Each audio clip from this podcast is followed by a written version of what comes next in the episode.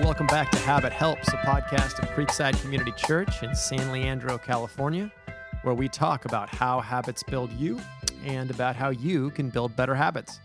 My name is Jeff Bruce. I'm one of the pastors here. I'm joined by my co host, John Bruce. He's a co pastor here. He's not my co dad, he's just my dad. dad, how are you today? I'm uh, coing here. I'm doing very well, thanks. Dad, dad, it's raining in California. Uh, it's an illusion. It's, It's an illusion. are you are you excited about the rain, Dad? I am so excited. I'm so excited. My my lawn is very excited. Yeah.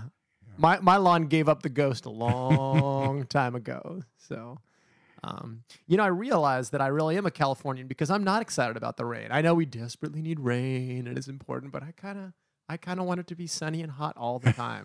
so I know we need it, but I never Well, you're definitely a Southern Californian. Yeah. Oh, uh, yeah. I, I okay. Well, we are in a series on the habits of healthy community, and we're trying to discern from the New Testament what a healthy community looks like. Now, Dad, as I was thinking about it this week, I know we each prefer different Bible translations. So you like what? What's your I like the New American Standard because? version because it was the version of Jesus and the prophets. Okay, good. So if it was good enough for Jesus, Yeah, it's good enough for you. Exactly. Yeah, it's literal. It's a literal Yes, translation. I happen to like the English Standard because not only is it literal, it's also readable, which is another thing that's um, attractive about it. Uh, and we probably agree as well about which Bible translations we we don't like, and we won't get into that. But uh, Dad, I've got a little trivia for you today. Do you know my second favorite translation of the Bible? Huh. No, I don't. Well, I'm going to tell you. Okay. It's the Y'all version Y'all. version. of the Bible. Have you read the Y'all version, Dad? no, I have not. Well, you can go to y'allversion.com and read it for yourself. It's an amazing translation. Uh, in fact, you can just update the NASB or ESV with the y'all version on top of it because all the y'all version does is this it translates every second person plural in the Bible as y'all Huh. rather than you. That's great. And you can update it according to the region of the country you're in. So if you're in the South, it's y'all, Chicago, yous guys, Pittsburgh, it's yins.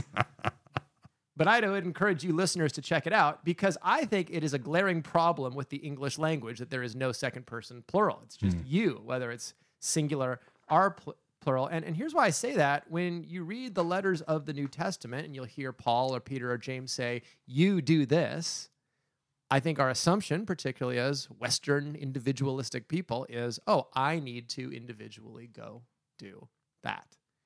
But if you look at what they're actually saying, almost all of those you commands are actually y'all commands. Hmm. And so I think it's very paradigm shifting to read back and see that what the apostles are commanding is actually a, a community of people to go figure out how to obey these things together, not just you and your individual life. And I think that gets to the point of what we're saying in this series is that when Jesus saves us, he saves us not just individually, but corporately to be a people. Titus says he purifies a people for himself. And most commands in the New Testament operate under the assumption that you are already part of a body, of a community. In fact, they don't make sense apart from that. Hmm. And, and that really gets to the point we've been driving home in this series that Jesus has saved us to be a people, and that it is our life together that showcases his power, his glory to the world, which means there is much at stake right. in our relationships Right. with each other. And it's very important for us to get these relationships right. And so we're trying to figure out what a healthy community looks like. And Paul gives us a great blueprint for that in Romans 12, a series of commands, of y'all commands, of things we do together. And we're just asking the question what would it look like if we obeyed these, if we lived according to these commandments? And today we are looking at Romans 12, 13 where Paul says this contribute to the needs of the saints and practice or seek to show hospitality. Dad, Paul says here that a healthy community is a generous community. What are your initial thoughts on these two commands? I, I, I think it's just it's so obvious that it, you miss it, but but Jesus said it's more blessed to give than to receive, and the early church believed him, and and so they were very generous, giving people. In fact, I think one of the first descriptions of the early church was there was not a needy person among them, for all of them were selling their possessions to take care of each other. And uh, even when the Gentiles first become Christians, uh, they uh, in Antioch they begin to take con- send contributions to their poor Jewish brethren in uh, in Jerusalem, which was incredibly countercultural Yeah. at that time. So it it just seems that that uh, the Christians were very intent in the first century on taking financial care of each other uh, and being generous with their stuff. Right.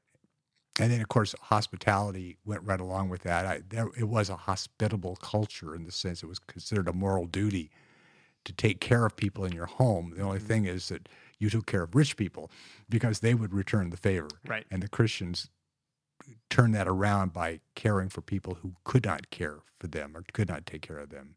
So everybody's home was open to whoever needed a place. Yeah.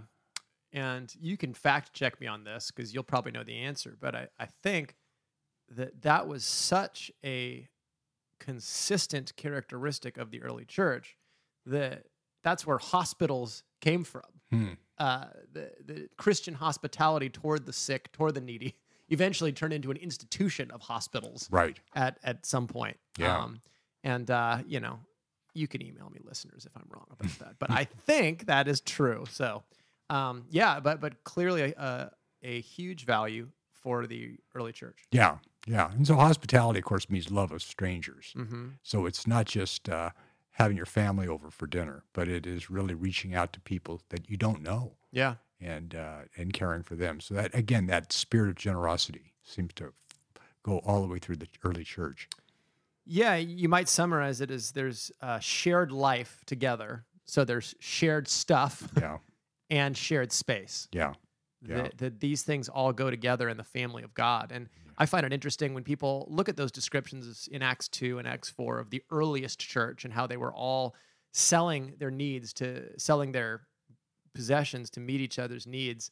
Uh, often the thought that gets in people's minds is is this communism or or some sort of collectivist society and the answer is well none of it's forced it's all voluntary and I think they viewed their stuff that way because they truly viewed other Christians as their brothers and sisters. yeah, That that we're a family.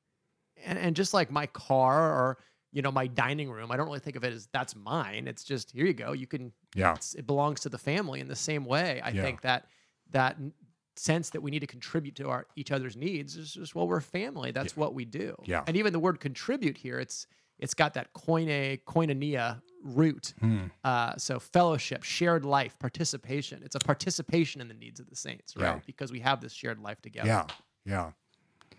No, I was, I was, as I was thinking about this, I thought that that many of the Christians who've had the greatest impact on me personally have been ex- in- incredibly generous people, and people who were always. I, I think of my old friend Bob Knight, and Bob was the first one who gave me a computer. Right when computers be, he showed me how to use it. Everything's got Back when they were twenty thousand dollars for a computer. Yeah. and uh, yeah, they're huge boxes Mm-hmm. and on black screens and stuff. But and then he gave me books. I mean, he was always giving. He helped me rewire. Well, he didn't help me. I helped him rewire my our, our addition to our house, and uh, just. But he was always always giving, and as a as a result, we had a deep friendship, and uh, just that that generous spirit. Um, and and there have been other people like that too. And I think that example really turns the idea of giving on its head. And and here's how: is that I think when we think about being generous to people, often it's more transactional, and so it's from a distance, right? It's Yeah. that you're a needy person and I'm a person who's not needy, Yeah. and so I will give to you. Um, but the kinds of examples you gave there, they were all within the context of a shared life, and the generosity strengthened your bond together Yeah. and the relationship. So it wasn't giving at arm's distance, which I think is often the way that giving works in our culture. Yeah. yeah, Um, but exactly. it's it's all part of this shared koinonia life together. I think maybe giving is at a distance is because people want to protect themselves. They want to not be in in relationship to the people they're giving to because they're afraid that it'll be abused, Mm-hmm. rather than in a relationship. It's just a relationship, and uh, you're generous to each other. Yeah. Yeah. It's not so much that that I have and you don't, but we each have something to contribute. Yeah. And if money or time or resources are the thing I can contribute, great. Yeah. Um, but but again, it's uh it's out of this familial bond. Yeah, Um, yeah, so yeah. it's good. So, what do you think? Why do you think that it's uh, it's more difficult in our culture for us to be generous um, as Christians? I mean, do you think it is? I do. Yeah. I, I think it, I think it really. I think I think we are so individualistic that we're protective of our stuff without even thinking about it. I mean, it's just it's just natural. It's the water we drink. That's Mhm. just it. And there's just an idea that everybody needs to earn their way. Everybody needs to to to do their part, and you take care of you, and I'll take care of me. And then maybe if there's people that can't take care of themselves, we'll, we'll give them some charity. But Right. it's it's not it's not like a moral duty. It's not like th- Right. this is who we are. This is what we do because Christ, who was rich, made himself poor for us. So we're going to make ourselves poor for each other right. and really help each other. Yeah, I I think that is absolutely true. If you just think about what is the ideal of society and what does it look like, and if your framework is well, everyone is sort of self-sufficient and self-contained, Yeah. and that's where we're moving toward. That that means that the ideal is that I don't really need people for anything. Yeah. That's what I'm moving toward. Yeah. Whereas I would say the biblical ideal is much more of an interdependent Yeah. mode. Yeah. Now, of course, interdependence can be abused and people can take advantage of that, and we don't want to enable people and all those things. But I would say so often in the West, it's this idea that we're going to be kind of self contained, either as individuals or in our biological families. And that's kind of the unit that is sufficient. Yeah. Uh, whereas I think both in the Old and New Testament, you see this vision of life together that's more like a fabric and there's interdependence and a shared life. And it isn't because it's necessarily dictated by the government, but because God owns our stuff Yeah. and Yeah. he's made us a people. And so our stuff belongs to God first and foremost. And and then we do have an obligation to provide for each other's needs because it's God's stuff and we use stuff the way God says to use it. Yeah. And so that's a much different it's a different picture of life Yeah. and it's a much messier picture of life Yeah. where we really need each other we're going to live interdependently and that just can be inconvenient Yeah. Yeah. it, it, yeah, it is. and awkward. Um, you know, we've we've had ex- times where we've been able to to give or pay a medical bill for people in our community group or things like that, and there is an awkwardness to it of like that, you know. And and I think it's you have to have a culture where it's not a failure on your part for us to contribute in this way to each other. It's actually part of the way we bear each other's burdens. And it's a blessing for us to be able to do things Exactly. like that. And it doesn't put us above you. Yeah. Yeah. No, I, I feel like we are so shaped by our culture, um, the, our rugged individualism, Mm-hmm. uh, which has been American culture ever since America began, Right. that uh, it's hard to get our heads around just the simple virtue of generosity.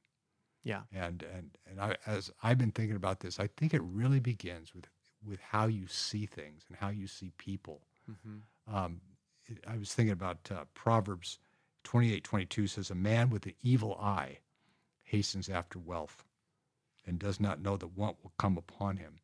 And and greed is is usually pictured as as a blindness that people have.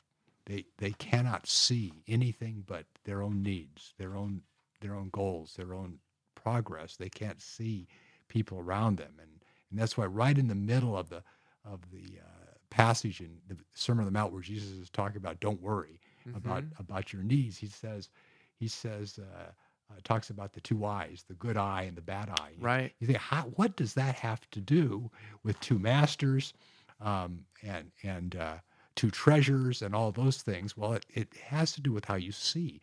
And if you have a good eye, uh, you're going to see the needs of other people. You're going to your your eyes are going to be off yourself. You're going to be able to, to to consider other people's interests rather than your own. And and that's where I fail, is that I'm I, I don't I'm not purposefully selfish.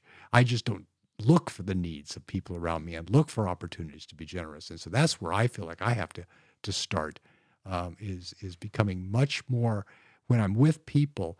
Uh, I, I I was I was reading the sermon I mean the uh, feeding of the five thousand this week, and and Jesus is exhausted. He and his he and his guys have just finished a big preaching tour. He's taking them away to uh, be by themselves and to pray. And, and John the Baptist has just been executed. There's there's sorrow going on. There's all kinds Yeah. of things. And so, and when they get to the secluded place they were going to go to, they found thousands of people waiting for them there.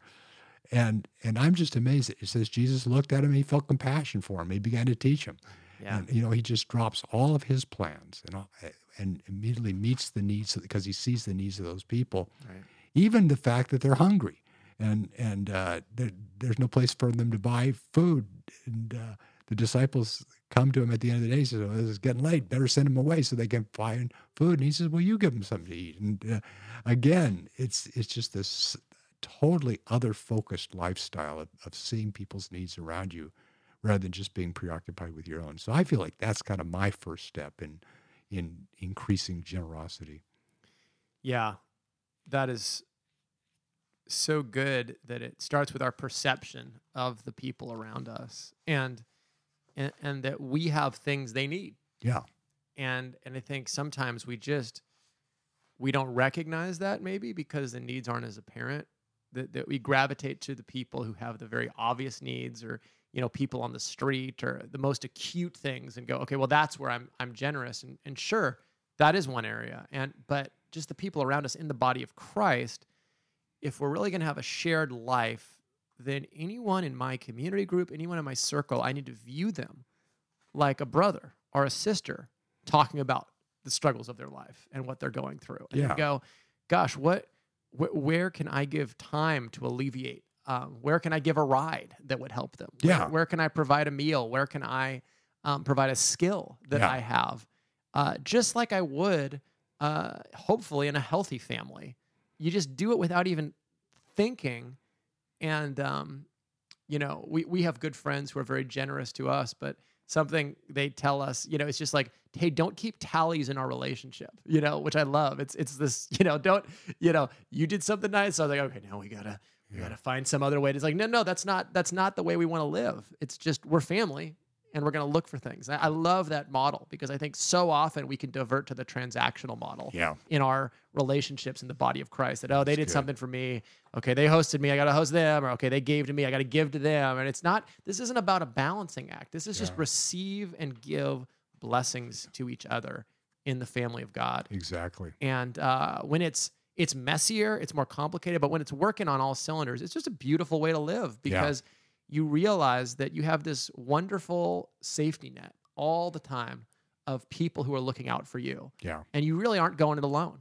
Yeah. Um, and it's just, it is, uh, I think, really in a place like the Bay Area, people crave it. They just have no idea how to get it. exactly.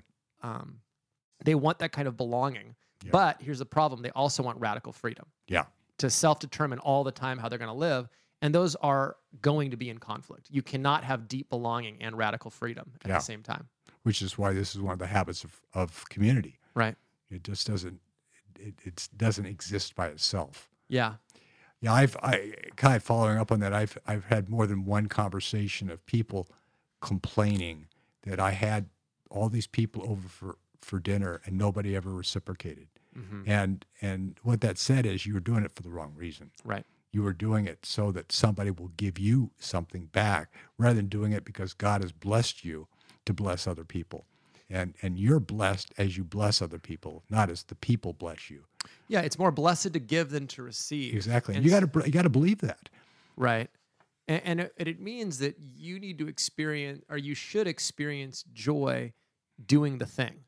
Yeah. That that providing that meal, providing that hospitality, providing giving and becoming like Jesus in your giving Yeah. and meeting needs is the joy. Yeah. And it is if you're properly motivated. Right. And so that's where if you if if you resent giving, you have to you have to search your heart and say, well, why am I giving then? Mm-hmm. If I resent it, because I'm obviously looking for a reward from the wrong person here. Right. Yeah.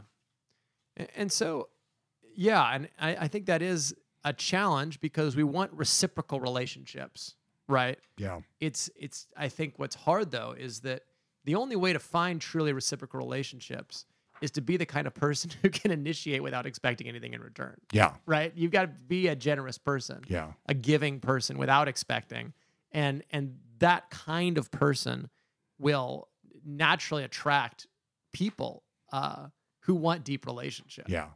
um, Yeah. so Well, what Jesus said, he said, if, if you love those who love you, what credit is that? Even the sinners love those who love them. right And uh, if you uh, greet those who greet you or invite those over who will invite you over, there's no faith in that. right But it's the person of true faith who reaches out to people who can't repay them and who won't repay them. yeah And they don't even look for repayment from that person. right Um, but they believe because God promises that he who, who gives to the poor will be repaid by God. Yeah. So um, it's God's pretty clear on his promises that you will, I will treat you the way you treat treat other people. yeah. Yeah and particularly those in need. Yeah, and so yeah, no i think that's that's really good. And it gets to the point that you just brought up. This is a habit of healthy community. It's a discipline. Yes, um, the word practice there for practice hospitality. It's seek to show. Um, one translation says take the initiative to show hospitality. yeah, And I know for me, often I think, oh, my home's open. Uh, and if anybody, hey, if you want to come over, great, yeah, you can come over. And that's fine, but that's not what this passage is talking about. It's saying look for the opportunities to welcome people into your home yeah, and into your life. yeah, exactly. No, I think preparation, you have to be prepared to be generous. Yeah. And you have to be prepared, first of all, financially. I if you're just always living on the margins and and you're barely able to to make ends meet, you're not prepared to be generous. Right. Um, or hospitable. are hospitable. Yeah. And so you've got to get your finances in order and uh, maybe cut back on some other expenses in order, which I think is the far better plan than to try to make more money so I could be more generous. It doesn't work that way. That tends not to be the way God works. No. that you, you you discipline yourself with what you have, Yeah. and then He blesses you with more once you're managing what you have rightly, Exactly. rather than just trying to uh, out earn your stupidity. yeah. Right. And so I think I think a couple of things uh, along that line is is you have a regular habit of giving, um, that you know the regular tithing, right? Regular Yep. giving, and then also you prepare part of your budget just to use for being generous to people. Yeah. You know, taking a person to play golf or having people over for dinner or or something like that. You don't you you're prepared to take the opportunities as they come Right. rather than all of a sudden an opportunity shows itself as, oh, I can't afford to have those people over for dinner this month. Yeah. Things like that. It, you, Yeah, you, you usually get opportunities that you prepare for. And yeah, so taking the initiative means margin, and it means margin in my budget. It means margin in my schedule. Yeah.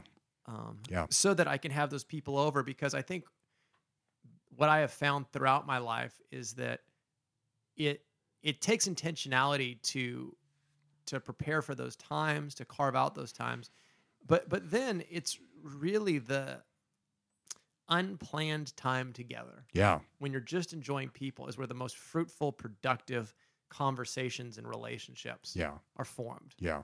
I was amazed at uh, our men's retreat that just happened. Um, how open guys were, and I imagine it's you know kind of coming out of COVID, and we had to cancel, so we were two years from our last retreat. But Yeah. the hunger guys had to just be together Yeah. and talk without an agenda. Yeah. There was nothing mercenary about it, where we have to get through this and plan, but just enjoy each other's company, and it was like oxygen Yeah. for those guys.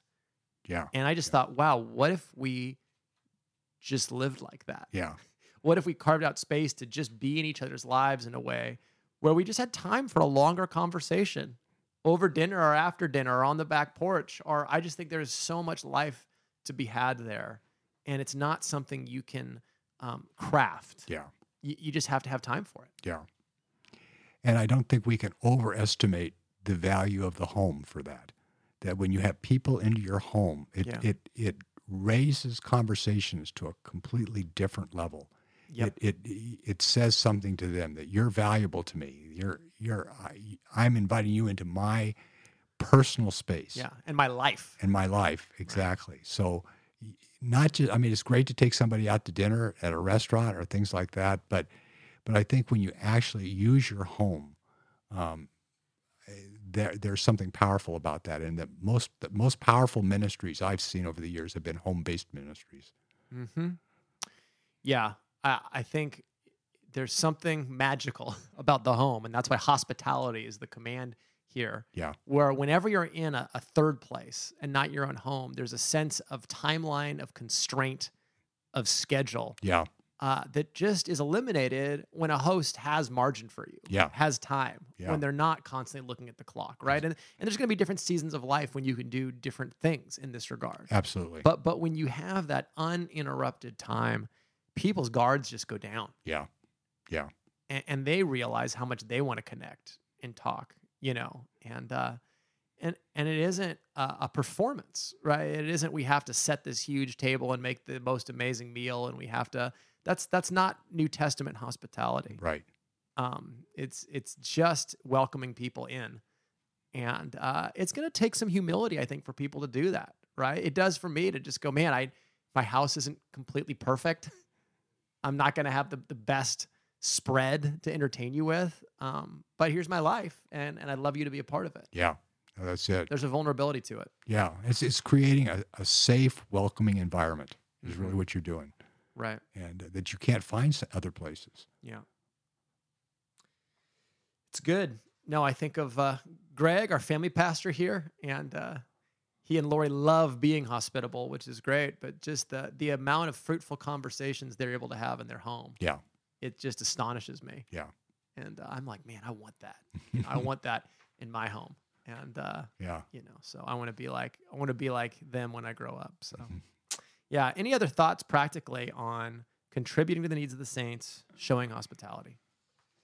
I think I've I, that's about all I had to, to think of. I just think it's something you have to be prepared to do, and it's it's like any habit you you develop it by practicing it. So you start wherever you are, and just look at how what is a a need or just a blessing I can give somebody um, this week Yeah. that that normally I they wouldn't have if I didn't. Yeah, Yeah.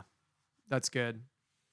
I, I would say, too, to go back to the Sermon on the Mount, Matthew 6, where your, your treasure is, your heart is also. Yeah, So the things you give money to um, tend to be what your heart focuses on. And so if you go, well, I don't have a generous heart, you do have to just start giving somewhere. yeah, So there's some obvious ones. Like if you're part of a church, you should be supporting the ministry of the local church Yeah. because God commands you to. yeah, And the older I get, the more I realize like I don't need any particular Christian's money for this church to function, right? Like just God will provide one way or the other. Um, it, it, my focus is much more now on seeing them grow in the habit of generosity yeah, and develop that uh, so they can become like Jesus. yeah, exactly. And and that's what I've seen time and again is that when people start giving, they become more generous and and somehow the the ends still meet. Yeah, And in, in fact, they, you know, often experience greater blessing financially because now they're stewarding God's stuff in a way that He is pleased with. No, I've I've seen that as well. And just there's a, a major spiritual step Yeah. that people take that when they begin to give beyond their comfort zone, Mm-hmm. they they're blessed financially. Inevitably, I've, Right. I've seen it over and over. I mean, there's I can't believe we can pay all our bills now, and Mhm. and we there's extra money, and there never was before. But more important than that, there is a spiritual step that there is just a their faith is much more solid. They're they're seeing God work in their lives. They're just a they're they're more kingdom minded than they've ever been before. Um, and I just think that what you do with your money is a is a major test of your relationship with God, and you cannot uh, hoard wealth and be spiritual. It's just that that simple. You have to you ha- you cannot serve two masters. I would go so far as to say it it might be the test in the New Testament that Yeah. comes up most often is material generosity toward those in need and in general, just giving. Yeah, It, because the most ever present idol in our life, in a sense, is wealth Yeah. because we we handle it so often, and and so much of our lives revolve around um, getting wealth, Yeah. and and so the only way to renounce wealth as an idol, the only way to know that you're not worshiping money is to give it away. Yeah. That's the only way. Yeah. If you if you really are trusting in God and not wealth to meet your needs, the only way to know is to be generous. Yeah. Exactly. And, and if you aren't generous, then you do not have an indication Yeah. that that you're not worshiping that idol. Exactly. Yeah. It's all theory. It's all theory, I love God more than money. right? Great, give it away. Let's show it. Yeah. Yeah. No, I agree with you. That money is God's greatest rival hmm in the Bible. Yeah. Yeah.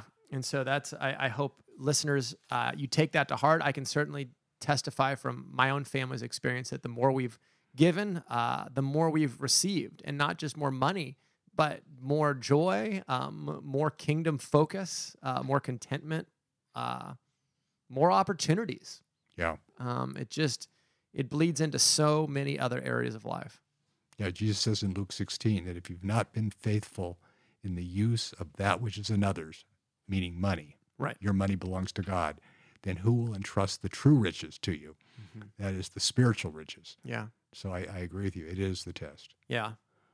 Well, I'm glad we were able to get into a little sermon series on wealth and generosity there as part of this, but uh, it's good. This is this is helpful. So I think find a way to be intentionally generous. That's if you don't have a habit of giving, start, Yeah. um, and then find a, a habit of hospitality. Yeah. Um, and just something you can do as a regular rhythm to welcome people close to you into your life. Don't wait for them to show interest in coming to your house. They will be interested when you show an interest in them. yeah. Yeah. Yeah. You got to be an inviter. Yeah. Inviter and includer. Absolutely. Great. Great. Well, thanks, Dad. Thank you. Listeners, thank you, and we will join you again soon.